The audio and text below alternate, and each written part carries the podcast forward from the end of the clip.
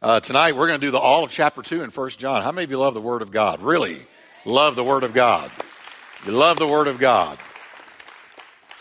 Well, I'm going to do 29 verses in one night. And if you think I can't do it, buckle your seatbelt because I'm going to do the whole chapter. All right?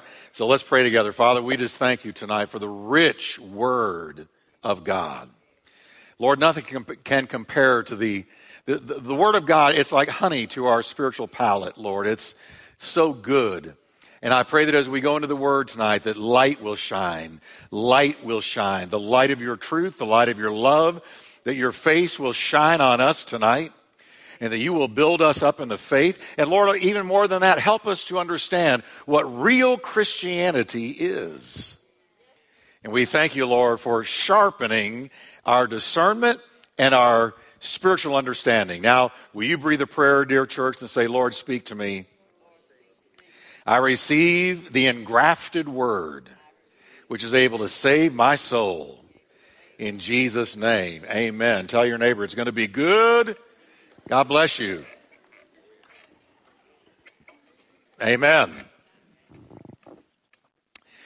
All righty, last time, how many of you have a Bible with you? You know, have you realized? I know we can get the Bible online, and I know you can get it on an iPad, iPhone, but how many of you like the sound of paper? Turning the Bible pages, right? Call me old fashioned. I tried reading the Bible online, and I just want to go find my Bible that's all marked up and just, it smells right. It sounds right. It looks right. So, if you have your Bible, wave it. Not your hand, your Bible. There you go. Some of you were just waving at me. All right. Good. We're in First John chapter 2. Now, last time we closed chapter 1 with John using the phrase, if we say, three times. He said it three times. If we say we have fellowship with him. If we say we have no sin, if we say we have not sinned, and John's point is always to reveal whether or not what we say is true or if we've become deceived. So he says, if you say, let me tell you if what you're saying is true or not. So as we begin chapter 2, we're going to find him using another phrase three times as well. He who says. He's going to say that three times. He who says. So it's kind of the same thing if we say, or he who says, thus and so. And then he's going to tell us whether or not what they're saying is true. All right? But first, he brings good news about our advocate, Jesus Christ. He says in verse 1, My little children. Don't you love John? When he says, My little children, that's where he's floating like the butterfly because he's about to sting like a bee. Just, just hang on. But when he says, my little children, and you feel like, oh, come here, daddy. And then he zing. So that he's going to be doing that tonight some. He said, these things I write to you so that you may not sin. That means, folks, that you may not practice sin. If anyone sins, we have an advocate with the Father, Jesus Christ the righteous. And he himself is the propitiation for our sins, and not for ours only, but also for the whole world. Now, there's two words there I want to pull out. Advocate means a legal advocate, it's a legal term. We have an advocate with Jesus Christ, or in Jesus Christ. A legal advocate makes our case for us. We all know what an attorney does. You get in trouble, you get an attorney. He makes your case for you before a judge. Now, that's what Jesus does now. What is Jesus doing right now? Well, he's praying for us. We know that because he ever lives to make intercession for the saints, right? You got your, you got your ameners on tonight? Don't, don't, no, nod me. Eh, do this or do this. So, so if I say, you know, we have an advocate, right? At least do, there we go. Okay. What is Jesus doing? He's praying in heaven for us. That's what he's doing. Aren't, aren't you glad to know he's praying for you? But he's also advocating for us. He's advocating. Because how many of you have sinned sometime in this new year? Okay, that's all of you. Right? So what happened when we sinned? Well, when we confessed that sin, Jesus advocated for us before the Father. And he said, Father, yes, they sinned, but they're covered in my blood. That's one of my kids. That's one of my children. That, that's my son or that's my daughter. And he advocates. And when the Father hears we're covered in the blood, then it turns his wrath away.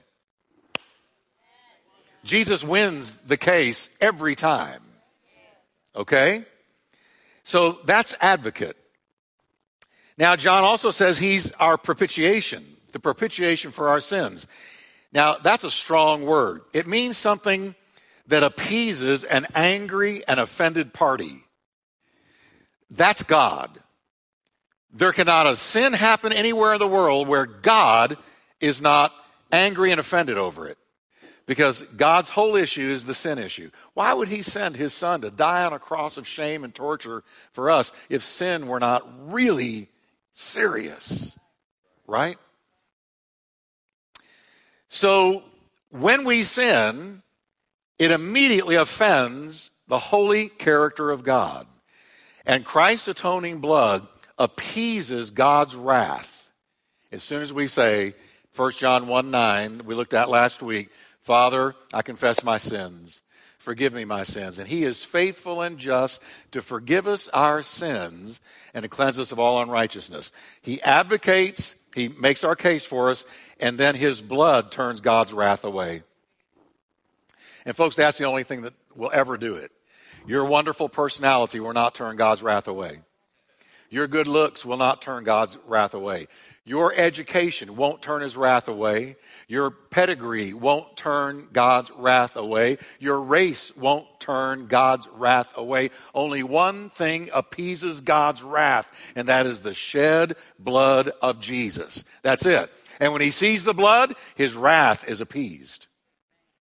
Amen? Now, next, John provides a test.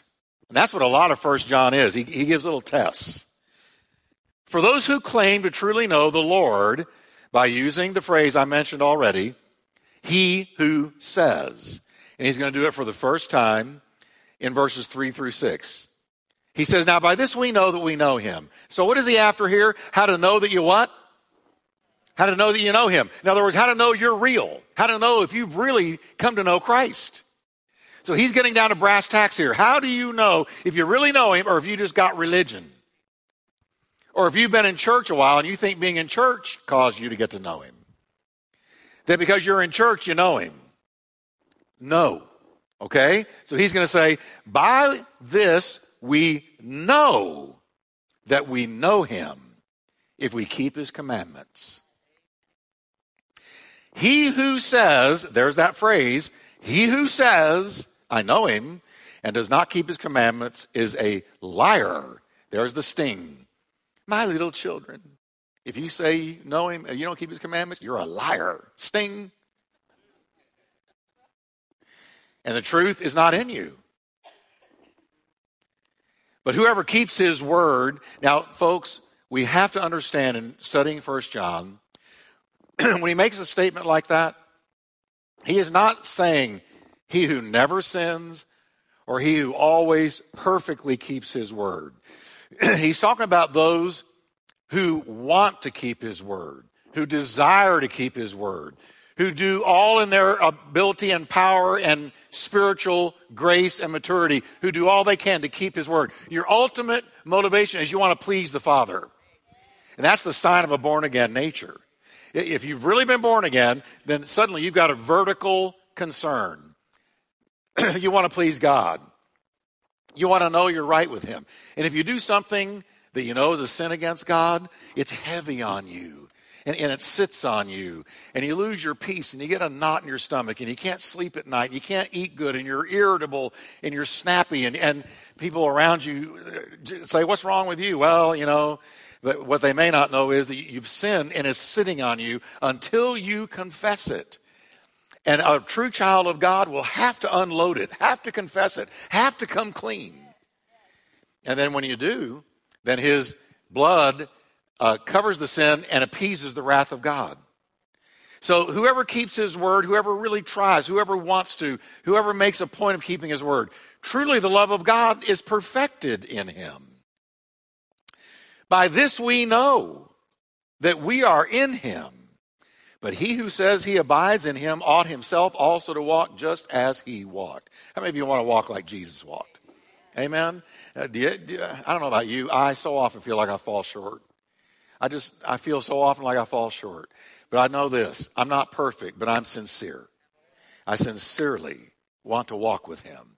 I sincerely want to walk like he walked. Who, what better life could you have than walking like Jesus walked? Full of grace and truth, full of power, full of love, full of mercy, healing, delivering, raising the dead. Every, hey, I want to walk like Jesus. Amen? Amen.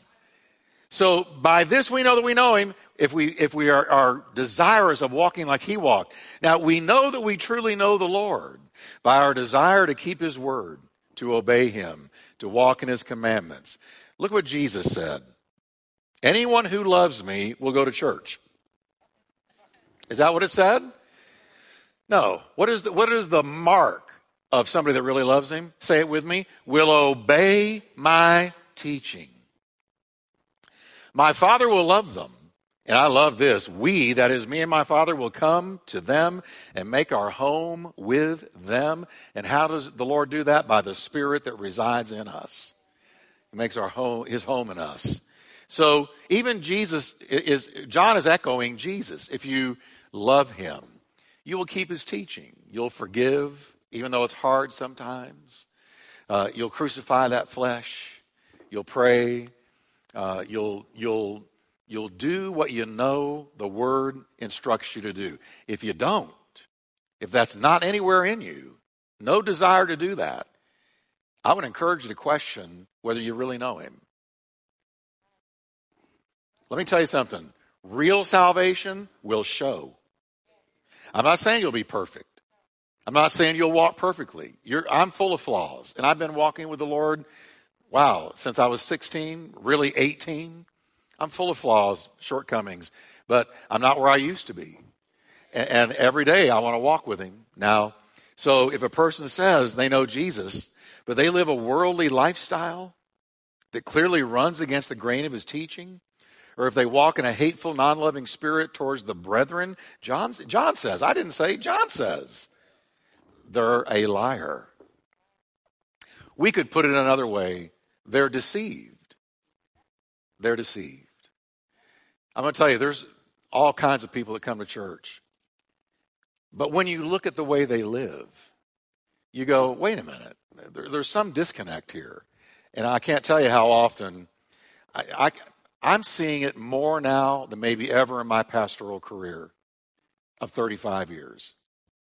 People who say, Oh, I know the Lord, hallelujah, kumbaya. They got their hands raised during worship. They're in church. They thumping that Bible. But you go out and you watch the way they live, and, and it's just completely disconnected from what Scripture would teach. And you go, What's up with this? What's this disconnect? I mean, they're out there shacking up. You say, what are you doing living with somebody when you're not married? Oh, the Lord, the Lord has married us. We, we're, we're in love. And so it's okay with God. No, wait a minute. What Bible are you reading? That sounds like the revised, twisted version. Or, you know, or you're going out and hitting the bars and getting sodded, and then you're in church on Sunday getting right. And so your Christianity is good for Sunday, but not Monday through Saturday. And I go, wait a minute. Now, I understand immaturity. I understand immaturity. Babies wet their pants, their diapers, not their pants. I understand that. So there's going to be a time of immaturity, and but but pretty quick that baby will start walking. You know that baby doesn't crawl long before that baby is taking his first steps, and it's the same spiritually. See, you, before long, you ought to be starting to walk. Not in perfection, I reiterate, but walk and grow up. If somebody came in here tonight, 40 years old, wearing a diaper, we would all go, something is bad wrong. Right? But there's, there's spiritual Christians walking around all the time who've been in, in, in, supposedly in Christ for years and years, but they're still in diapers. What's, what's up with that? You ought to be walking pretty soon. Everybody with me? Now, I told you he was going to sting a little bit. I'm just teaching John, and that's the Word of God. John contends, he goes on to say in verse 7 Brethren, I'm not writing a new commandment to you, but it's an old commandment which you have had from the beginning. The old commandment is the word which you heard from the beginning. Again, a new commandment I write to you. Now, that sounds like a contradiction in terms, because he just said, I write no new commandment to you. And then he says again, a new commandment I write to you. What he's saying, eh, let's read the rest. Which, is, which thing is true in him and in you? Because the darkness is passing away and the true light is already shining. Now, what John is saying is, he's saying, I'm not telling you anything new. I'm reaching back to an old commandment, all the way back to Moses and the words he wrote when he said, Do not seek revenge or bear a grudge against anyone among your people, but do what everybody, read the next with me, but love your neighbor as yourself. I am the Lord. All right, he's reaching back when he says it's not a new commandment. This is what he's referring to. It's old, it's Mosaic. And he says, the old commandment is love your neighbor as yourself. But when Jesus came, Jesus took that old commandment about walking in love and he pulled it directly into the light of the new covenant. And he said, Love one another as I have loved you. Don't shout me down now. Love one another. One day, uh, somebody came to him said, Teacher, what's the great, greatest commandment in the law? What's the greatest, most important commandment in the whole Old Testament? And Jesus said to him, All right, the first one is you shall love the Lord your God with all your heart, soul, mind, and strength. That's the first and most important one. But the second one is like it. You shall love your neighbors yourself. Now, watch this. On those two commandments, you shall love your neighbors yourself and love God with all your heart, soul, mind, and strength. On those two commandments hangs all the law and all the prophets. In other words, everything the law said and the prophet said could be put into a blender, hit liquefy, and pour it out, and you've got two things love God with all your heart, soul, mind, and strength, and love your neighbor as yourself. Amen. Period. Now, John's going somewhere with this. So, after he says, I'm not writing to you something new, this is old, he said he leaps right into the next verse how loving one another is directly linked to walking in the light. And he's going to use that phrase, he who says, for the second time. Verse 9, he who says he is in the light and hates his brother is in darkness till now. Whoa. He who says I'm in the light. Oh, yeah, I'm walking in the light. Hallelujah. Praise God. But you hate your brother. He says, You're not in the light. You're walking around in darkness until now. Verse 10 He who loves his brother is abiding in the light, and there is no cause for stumbling in him. But he who hates his brother is in darkness and walks about. That's the Greek verb. Walk, it, it, that's the tense it's in. Walks around, walks about his day in darkness. And doesn't even know where he's going because the darkness has blinded his eyes. So, can I just simplify things? There's only really two kinds of people on earth those who walk in spiritual darkness and those who walk in spiritual light. Those are the only two kinds of people there are in the world. Those who are walking, in, if you're either walking in spiritual darkness or you're walking in spiritual light, you are not walking in a gray zone. There's no gray zone. There's no twilight zone. You're walking in darkness or you're walking in light. And he says one of the acid tests to see if you're walking in the light is if you're walking in love and, and you're not hating on people. And boy, are we living in a hate filled culture now or what? Come on, everyone. Are we living in a hate filled culture right now? I mean, our American culture is being fueled by hate. Now, John says if you're a believer, that ought to be as antithetical to you as anything in the world. You ought to be on the opposite end. You ought to be walking in love. Now, can I tell you a little something that might help you? You don't have to like somebody to love them. I, amen? Come on, everybody. You say, well, I, I can't love them because I don't like them. You don't have to like somebody to love them. If you don't know that, let me just inform you tonight. You can find somebody who is abrasive to you as somebody with three inch fingernails and they're raking them down a chalkboard that seems to never end. And they're, they, everything about them drives you nuts, but that doesn't mean you can't love. Because love is something you put on. Put on love. Is that not what Paul said? Put it on. What does that mean? It means put it on. How'd you get dressed tonight? You put on a shirt, you put on pants, you put on shoes, you put them on. You will take them off, you put them on. Paul talks just that way. Put on Christ, put on love, put on mercy. You're driving down the highway in rush hour traffic, somebody pulls in front of you. You got to real quick. I put on Jesus quickly. Put it on. Or something else comes over you. Isn't that right?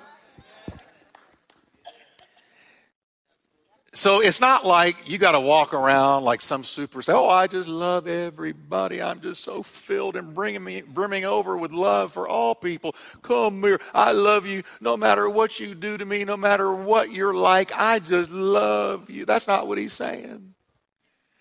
He's saying, if you're a child of God, you'll put it on. You'll do your best to put it on. And you won't walk in hate. I see, that's big. I can tell you, I don't hate anybody in the world. I haven't hated, I can't remember the last time I've hated, because that's a strong word. To hate. To hate somebody.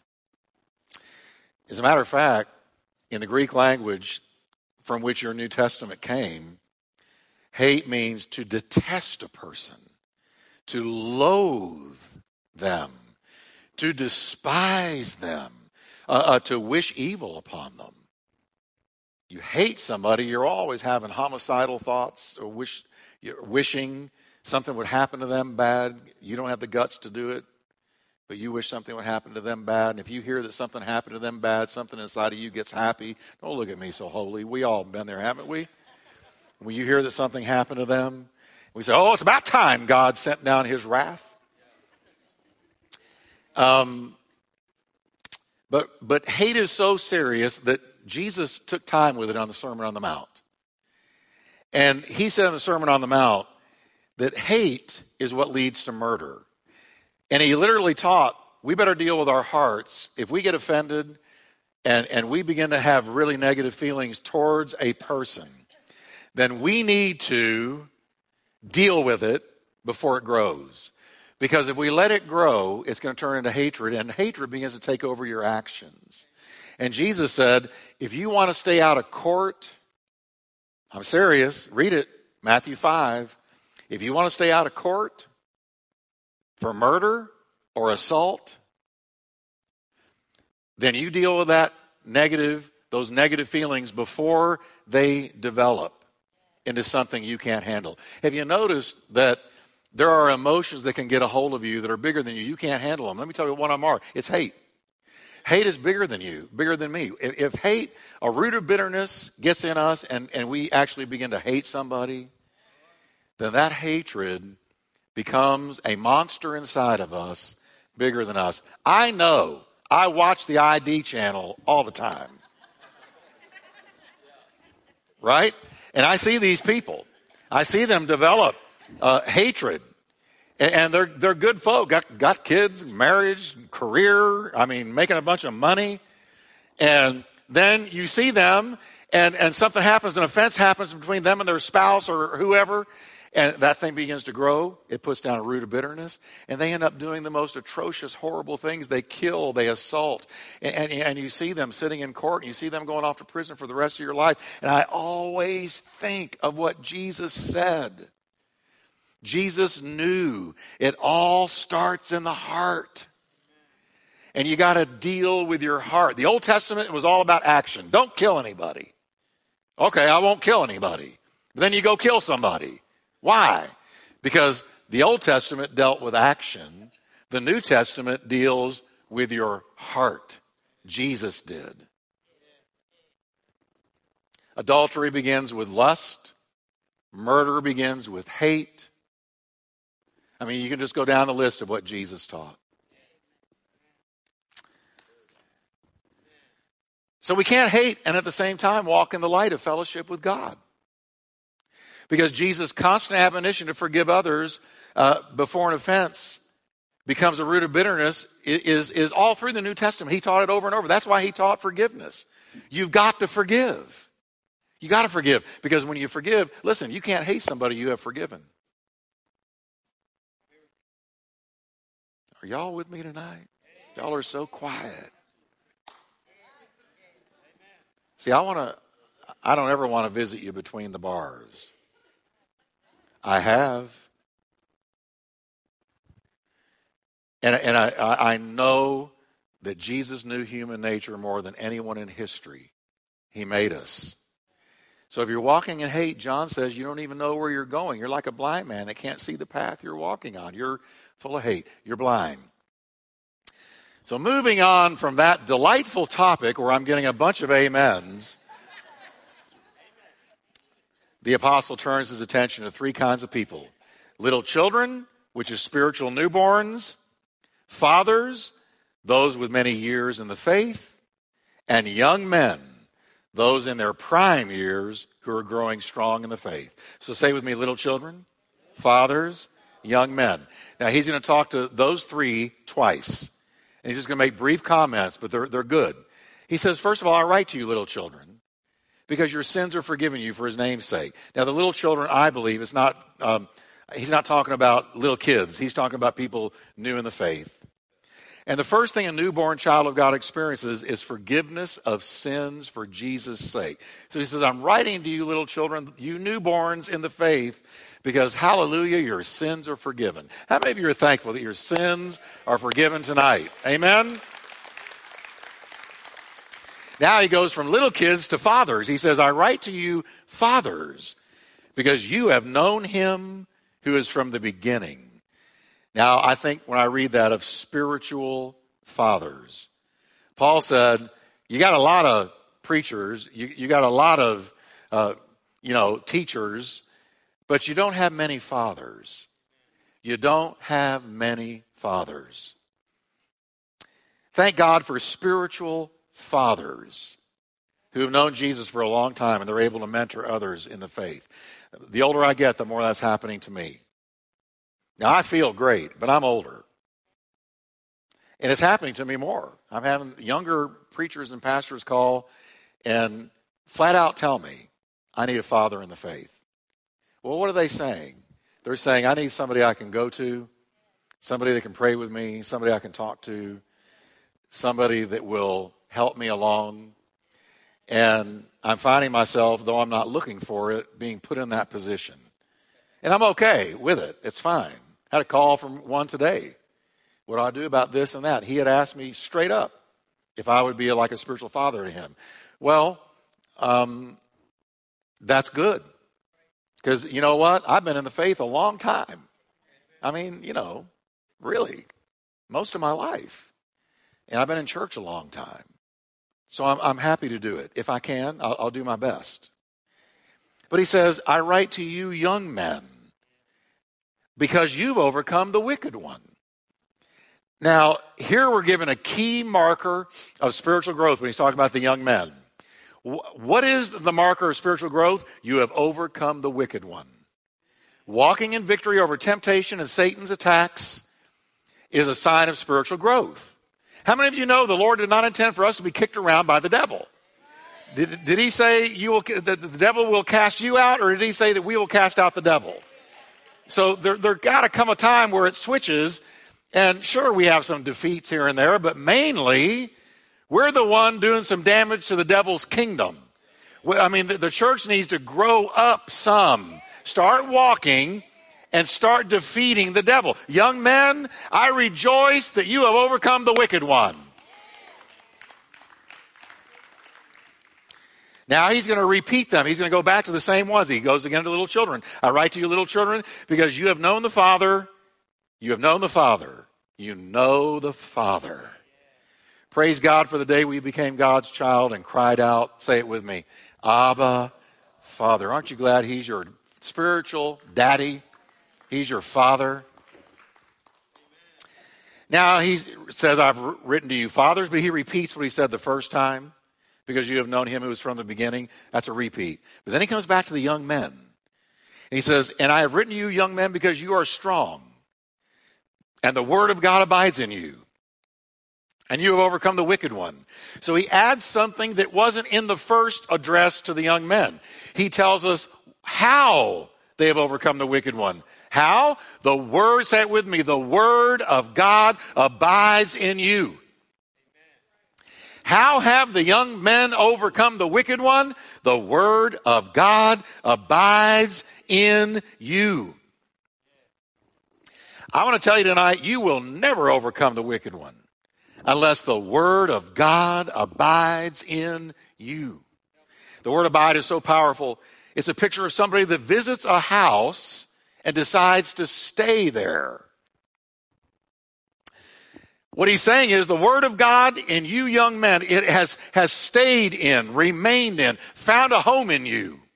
The Word of God, when it first entered your life, young men, it has found a home in you. You haven't kicked it out. You haven't ignored it. You haven't denied it. You haven't resisted it. You haven't, you haven't forsaken it. But that Word has found a home in you. Let me tell you, I, I could never do what I do, ever, ever, I, not for another month. If I did not get into the Word of God every day and the Word of God abides in me, has found a home in me, I open up my the, the door of my heart every day and say, Come on in, Word of God. Come on in, Word of God. Because I want you to find a home in me. His Word, Jeremiah said, was like a fire shut up in my bones. I have internalized the Word of God. I have assimilated the Word of God. I have meditated in the Word of God. I have memorized the Word of God. I have made the Word of God part of me. I love the Bible. I love, God has made me love the Bible. I'm not bragging on myself. God has made me love the Bible. I love the Word of God. Man, I can't wait every morning to get into it. I say, oh, here it comes. Pastures of tender grass, still waters, manna from heaven, honey to my soul. Mm. So I want the Word of God to find a home in you. Because when it does, you will overcome the wicked one. You will overcome the wicked one. Now, next, John warns the church against loving this present world. Uh oh, he's about to meddle. So he goes from the word having a home in you to not loving the world. Don't love the world or the things in the world. If anyone loves the world, here we go. If you love the world, the love of the Father is not in you. Notice how he's always black and white, black and white. If you love this present world, the love of the Father is not abiding in you. For all that is in the world, lust of the flesh, the lust of the eyes, and the pride of life, is not of the Father, but it's of the world, and the world is passing away, and all the lusts that are in it, but he who does the will of God abides forever. Now, let me just break this down quickly. The Greek word for world here is cosmos. And of course, we recognize we get our English word cosmos from that. It is not talking about God's beautiful creation, which I love. I love what God has made. I don't love it more than God, but I greatly appreciate what God's made. How about you? I mean, the flowers, the trees, the birds, the animals. I'm amazed at the, the artistry and the creativity of our mighty Father God. He's talking about the wicked, evil world system that the devil is behind. The Bible says the devil is the God of this world small g, who has blinded the minds of unbelievers. Now I'm quoting Paul here, who has blinded the minds of unbelievers so they cannot see the light of the gospel that displays the glory of Christ, who is the image of God. The gospel brings the light that displays Christ's glory, and he is the image of God. But the God of this world blinds the minds of people so that they can't see it. You ever been talking to somebody about the Lord and you just got this blank stare looking at you? You go, what's the matter with you? I'm telling you about Jesus who changed my life. And they go, yeah, yeah, yeah, yeah. They're looking at you. And there's this thing, it's not clicking, it's not connecting, and you can just mark it down. The God of this world has blinded their minds. The Lord has to remove that veil. The Lord has to touch them. The Lord's got to convict them. Now, John says that the devil's world system revolves around three killers. Here they are the lust of the flesh. That means you're living for sensual pleasure. That's what you live for. We call it hedonism. You are living for sensual pleasure. That's most of our country. Then the lust of the eyes, the second killer. That's when you're focused on sensual things. And I'm not just talking about sex, like porn or something. I'm talking about food, I'm talking about uh, uh, worldly uh, um, fun. I'm talking about things that, that appeal to your eye. Have you ever noticed when you're there at the state fair and you go down that midway, how they have it so geared to get your eyes and, and, and to appeal to the lust of your flesh and the lust of your eyes? Have you ever noticed that? They're calling to you from both sides and, and trying to get you to come over and play this game, that game, throw your money away on this and on that and the other. That's the way the devil works. The, the, I hate to say it, but the State Fair Midway always reminds me of the world and of the devil and how he attempts to tempt you. All right. He says, and then the pride of life is the pride in your achievements and your possessions without giving any glory to God. So you live by lust of the eyes, lust of the flesh, pride of life. That is what drives Satan's world system. He says all this is passing away along with the lusts. But if you choose to do God's will, you're going to enjoy eternal life. So, have you noticed that when the Spirit of God comes to live inside of you, everybody, have you noticed that, that as soon as you get saved, filled with the Spirit, and get into the Word of God, He immediately begins to pull you away from lust of the eyes, lust of the flesh, and being proud of achievements or of life without God. No, He humbles us and we say, Lord, I need you every day. Everything I have comes from you. Uh, uh, Lord, thank you for blessing me today. Thank you for strength today. Thank you, Lord, for helping me to do my job today. Thank you that what I have, I know it came from your hand. Thank you, Lord. Amen. Now, next, John mentions for the first time the Antichrist. He says, Dear children, the last hour is here. You have heard that the Antichrist is coming. Now, that's singular with a capital A. Notice that. And already many such antichrists, that's plural with a small a, have appeared. From this we know that the last hour has come. How do we know the last hour has come? Because there's a bunch of antichrists or people with an antichrist spirit walking around. You can't have an antichrist spirit if Christ hasn't come yet. Antichrist means against Christ, opposed to Christ. Now, look what he goes on to say. These people, that's talking about those with the Antichrist spirit, left our churches. But they never really belonged with us. Otherwise, they would have stayed with us. When they left, it proved they did not belong with us. Now, notice that he says, first of all, it's the last hour. Now, we talk a lot about being in the last days. Anybody in here believe we're in the last days? Do you believe we're in the last days? Say amen. And, and I believe with that, and indeed we are. But the last days, folks, began when Jesus rose from the dead and ascended to the Father. That's when the last days began. Hebrews says, Long ago, God spoke in many different ways to our fathers through the prophets, in visions, dreams, and even face to face, telling them little by little about his plans. But now in these, what days, everyone? Now that's the writer of Hebrews way back in the first century. So he's saying now, in these last days, he has spoken to us through his son. So the last days began when Jesus rose from the dead and ascended to the Father. That's when the last days began. So we might more accurately say we are in the last of the last days. We're in the last of the last days.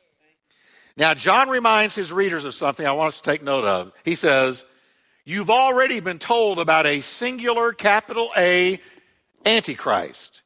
You've already been told about that, who would come one day. Now, we know that Paul wrote about it, for instance. And apparently, it was a common message in the early church that a man of sin, Antichrist, capital A, singular, would one day step onto the world stage. A man, a singular man, a male, a man. All right, we know that's coming.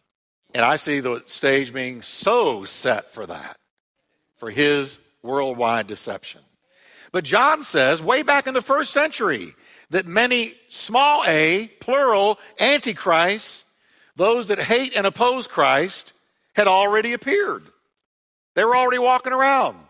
And they had been in their churches and they decided, well, I don't like what's being taught here. I can't take this Jesus Lord stuff, so I'm out of here. I'm out of here. You know, you have a lot of people come to church, sit there for a while, but if you're preaching the Bible, teaching the Bible, you'll see some of them get real uncomfortable with that. And finally, they will say, you know what? I believe I'll go to the Unity Church down the street where you can be anything. And there is no sin. And if you want to be a Buddhist on Monday and a Christian on Tuesday and a Muslim on Wednesday, cool. John says they were finally driven out by the truth and they left. And so when they left, they knew that they weren't, we knew that they were not of us or from us. And so they were exposed when they left the church because they didn't agree with the church's position on Christ. And there's a lot of people who leave for that reason. I see two things drive people out of church. If you are a, if you're a Bible teacher and preacher, you will drive some people out because they want a soft pillow. They want a pillow prophet. Make everything's comfortable. They, they don't want you messing with their stuff. They don't want anybody messing with anything. Of course, I don't. I don't. I just teach the word, and it mess it does the messing for me. Okay? And people leave from offenses. Those are the two biggies. And boy, it doesn't take much of an offense. One little thing said wrong, something that you don't take right. No,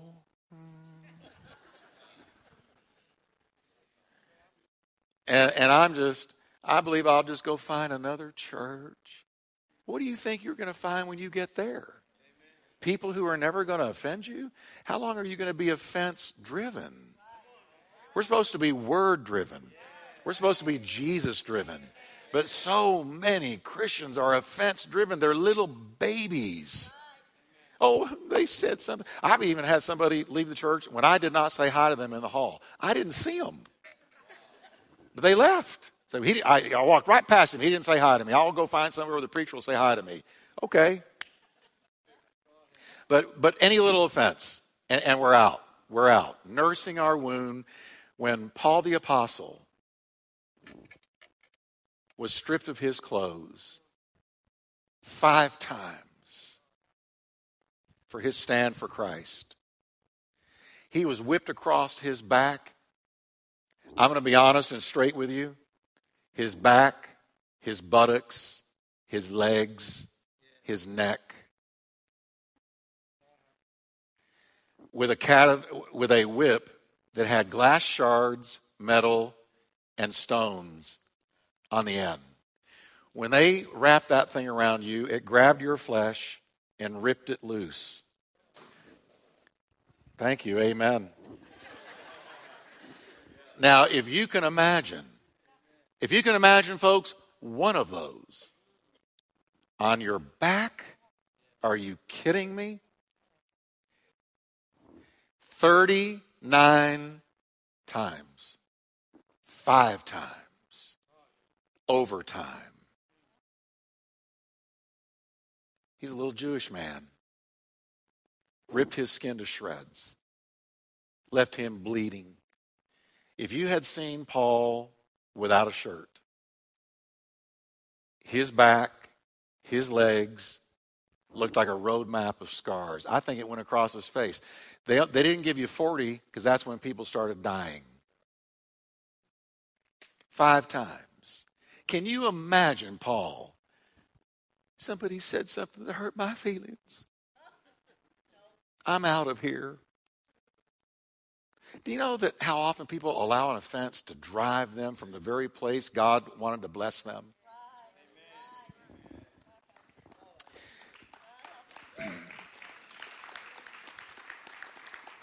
Let me move on quickly. John encourages us to stay true. Oh, I'm jumping ahead. I'm sorry, let me back up just a little bit. So, many people leave, they, they would leave, these antichrists, those with the antichrist spirit would leave because of the truth. Now, next, John reveals how to spot the spirit of antichrist, which is what he means by plural antichrists. It's a spirit. He says, So I'm not writing to you as to those who need to know the truth, but I warn you as those who can discern the difference between true and false. Can you tonight, church, know the difference between true and false? And who is the greatest liar? The one who says Jesus is not Christ. Such a person is Antichrist. For he does not believe in God the Father and in his Son. For a person who doesn't believe in Christ, God's Son, can't. Everybody say can't. If you don't believe in Christ as God's only begotten Son, you can't have God the Father either. You can't say, I know God, if you reject that Jesus was the Messiah, the Christ. You don't know the God of the Bible. But he who has Christ, God's Son, has God the Father also. Our world is filled with the spirit of Antichrist. It's filled with it. People in high places of learning or with strong media influence, they insist that Jesus is not the Christ that he's, that he's not the only way to salvation. This is a spirit of Antichrist working in them. Now, next, John encourages them to stay true to the truth they've received. Stay true to it. I love this. Everybody say, keep on believing. He says, so keep on believing. In light of all these things, Antichrist, walking in the light, walking in the dark, hating or loving, all these things, in light of all this, keep on believing. What you have been taught from the beginning if you do, you will always be in close fellowship with both God the Father and His Son. And He Himself has promised us this eternal life. These remarks of mine, he goes on to say, about the Antichrist are pointed at those who would dearly love to blindfold you and lead you astray. So I'm going to just drop this before we finish. Be very careful who you're listening to, who has your ear. Who has your ear? All right? Oh man, listen. Hollywood anymore? Be real careful. I could go on some things about the Avengers. I'm not, but I could. All these superhero movies. I understand superhero stuff. I get it. I was a big Superman fan as a boy. So much so that I put a towel on my back one day with bobby pins and jumped off my roof. And I learned quick. Superboy, I am not. Super hurting, I am. But, but so much uh, uh, mysticism and occultism is weaved into those, but I'm going to leave that for another time. Um, so be careful who you're listening to. Paul told young Timothy, Timothy the same thing. As for you, continue. Everybody say continue. Continue in what, in what you have learned and have firmly believed, knowing from whom you learned it. You learn. Continue in what you learned that Jesus is the Christ, the Son of God. The Word of God is the inerrant Word of God. One day we're going to heaven. We're avoiding hell, and I just lost my light. I don't know what happened there. But I'm going to continue. I'm going to continue the things I have learned and, and come to know. All right. Now, you have received the anointing, he says, the Holy Spirit, and he lives within you, in your hearts. So you don't need anybody to teach you what is right. He's not saying there shouldn't be teachers in the church. I'm a teacher. But he's saying when it comes to knowing right from wrong, you've got the Holy Spirit of truth in you. And he teaches you what is right and wrong. He teaches you all things, and He is the truth, and He is no liar. And so, just as He has said, you must live in Christ, never to depart from Him. John closes with an admonition. And let's stand and we're going to read it together. This final admonition. I want you to read it out loud with me. It's good stuff. Are you ready? And now, dear children, remain in fellowship with Christ so that when he returns, you will be full of courage and not shrink back from him in shame. Since we know that Christ is righteous, we also know that all who practice right living are God's children. Amen. Amen. Amen. Let's lift our hands to the Lord and thank God for his goodness. Thank you, Jesus. Thank you, Jesus. Lord, we thank you that the Word of God is truth. Thank you, Lord, that you came to show us the truth and teach us the truth. Thank you for it. Now, Lord, we pray as we go out tonight, help us to bear fruit. Help us to be true to the Word. Help us to continue in the things we've learned and been assured of who you are, what you came to do. Savior of the world. Clean living holiness. Thank you for it, Lord.